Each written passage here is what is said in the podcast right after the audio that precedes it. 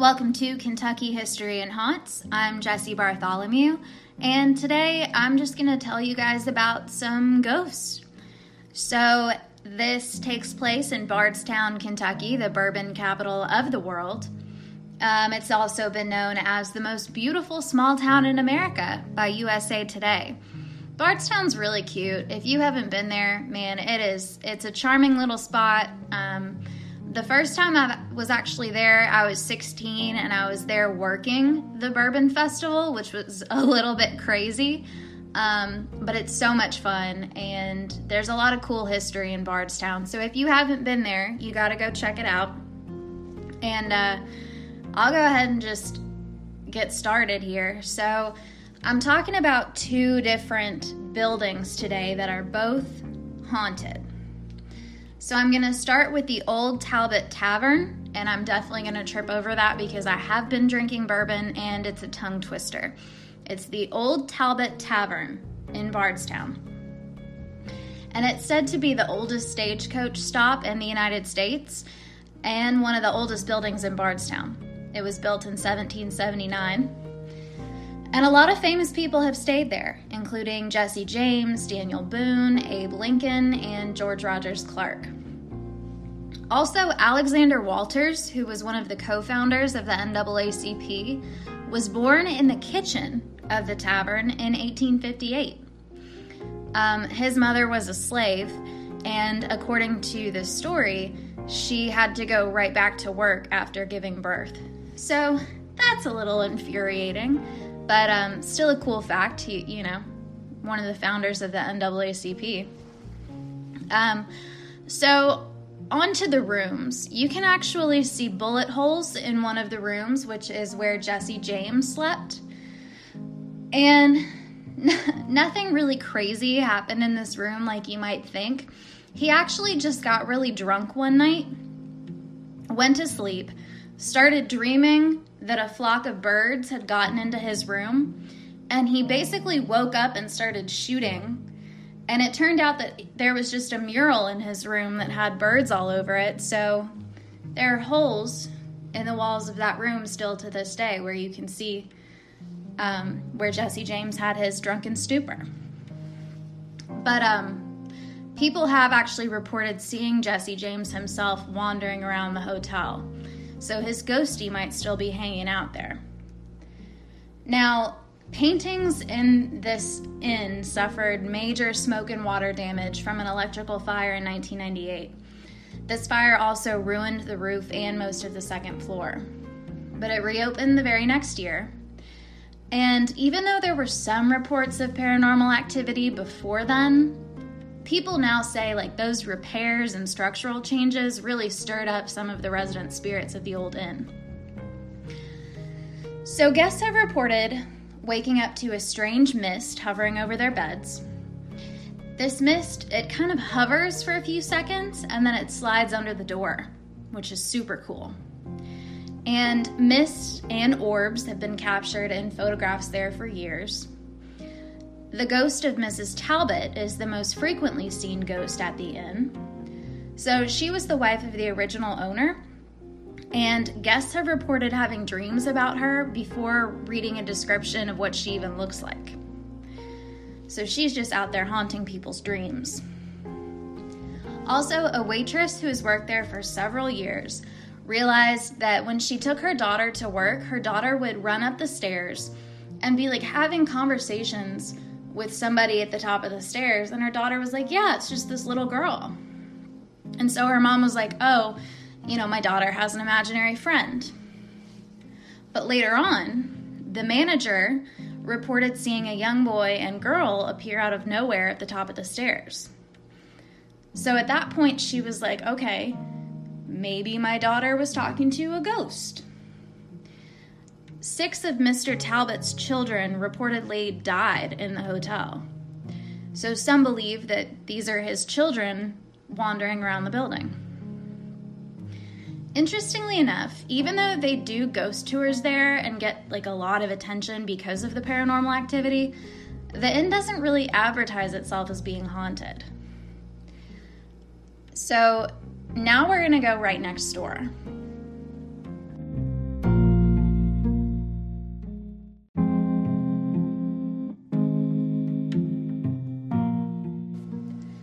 In 1987, when it closed, the old Nelson County Jail was the oldest operating jail in the state of Kentucky. It was built in 1819, and they did an addition in 1874. Prisoners were kept in two jails upstairs and in the dungeon room, while the jailer's residence occupied the front main floor. This dungeon room was home to the worst criminals in the jail, of course, who were kept shackled to the floor. Inmates at the jail passed time crushing limestone in the workyard, where the Nelson County gallows previously stood. So already, this is just like the perfect storm for being haunted. The notorious outlaws, Frank and Jesse James, who I mentioned earlier, they spent some time in the area, but they never did have to stay a night in the jail. This could have been because they were related to the wife of the jailer, Donnie Pence. Paul McCoy and his parents bought the jail in 1988 and they turned it into a six room bed and breakfast, calling it the Jailer's Inn, of course. On the website, it says they commonly refer to their guests as inmates with two N's, which is adorably charming. The inn features one room called the jail cell, so they've left that one pretty authentic, and it even has two of the bunks from the original jail, which kind of gives me the heebie jeebies, but I also love it and want to stay in it. You can go to jailersinn.com and look at all the rooms. They're they're they're super charming. There are other features of the building that will definitely remind you of what it was, including the 30-inch thick stone walls, heavy steel doors, iron bars on the windows, and they've got newspaper articles from the past up on the walls. And the Travel Channel has recognized the Jailer's Inn as one of the most haunted places in the entire country. Guests and employees have witnessed all sorts of inexplicable occurrences over time since the B&B opened.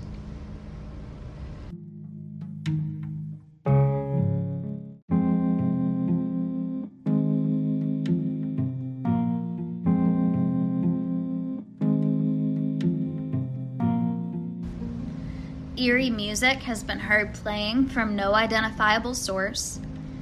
Footsteps have been heard in the hallways. Doors have flown open unexpectedly. Appliances turn on and off by themselves. Babies can be heard crying when none are present. Paul McCoy himself has had several weird experiences. He has gone into his office with things in disarray, paper on the floor, um, the piano plays in the living room when there's no one there. In 2006, he was showing a couple to their room when they all randomly heard notes from the piano playing right in front of them in that room. And apparently, that couple decided to stay in a different room that night. On the first floor, McCoy says a red globe light in the colonial room switches on by itself between 3 and 4 a.m and guests have confirmed this. The library room is said to be haunted by a female ghost. Once a couple said they woke up feeling a presence in their room, and when they sat up, they found a female figure standing at the side of the bed just staring at them, which, ooh, love that. And then after a few moments, she was gone. Another guest of the library room said he was able to snap a photograph of an attractive young female standing by the window, but he has since lost the picture. Big bummer. Maybe the most haunted, though, is the old dungeon room, which is located at the top of the stairs to the right. Once a maid was in there cleaning and she was in like working on a mirror and saw a reflection standing behind her. She turned around to find no one there. And then when she turned back to face the mirror, the figure was standing there again. So she ran out screaming, and two weeks later, she quit. Tour guides have also heard horrible screams coming from that same room. McCoy thinks that particular room is haunted by the ghost of a man who had been hanged in the workyard from a tree before they built the gallows there. Also, a guest once said they had spoken to a man in period clothing out in the area where the workyard was, which would be so cool. Some of the paranormal activity at the inn is attributed to a man named Martin Hill. Good old Martin Hill, he murdered his wife and he was sentenced to hang for it. He became seriously ill three days before his execution date and fell into an infinite state of delirium. He screamed and thrashed around in pain in his cell bunk, so much that the police eventually had to physically restrain him and like tie him down. Bardstown residents would say that this pain and suffering was his late wife committing revenge from the grave. There are reports from later years, but when it was still a jail, that people heard Hill's voice screaming and crying in pain. Talk about haunting. If you stay there now, you can sit in the old workyard and imagine what it was like to walk around aimlessly and just crush limestone. And you can also check out the back building where there are still jail cells and everything has been left pretty authentic. If you want to know more about either of these buildings, they've both got websites. You can go to talbottavern.com or you can go to jailersinn.com. While you're at it, check out Haunted Kentucky by Alan Brown. Great book. And excuse me, guys, seriously though, Bardstown is so cute. If you haven't been to the Bourbon Festival, you've got to go. Um, I believe it's in like the middle of September, and hopefully things will be back to normal enough by this time next year that we'll actually be allowed to go. Um, I heard it's going to be a little bit different format. It sounds like it's going to be really great. So go ahead and schedule your trip now.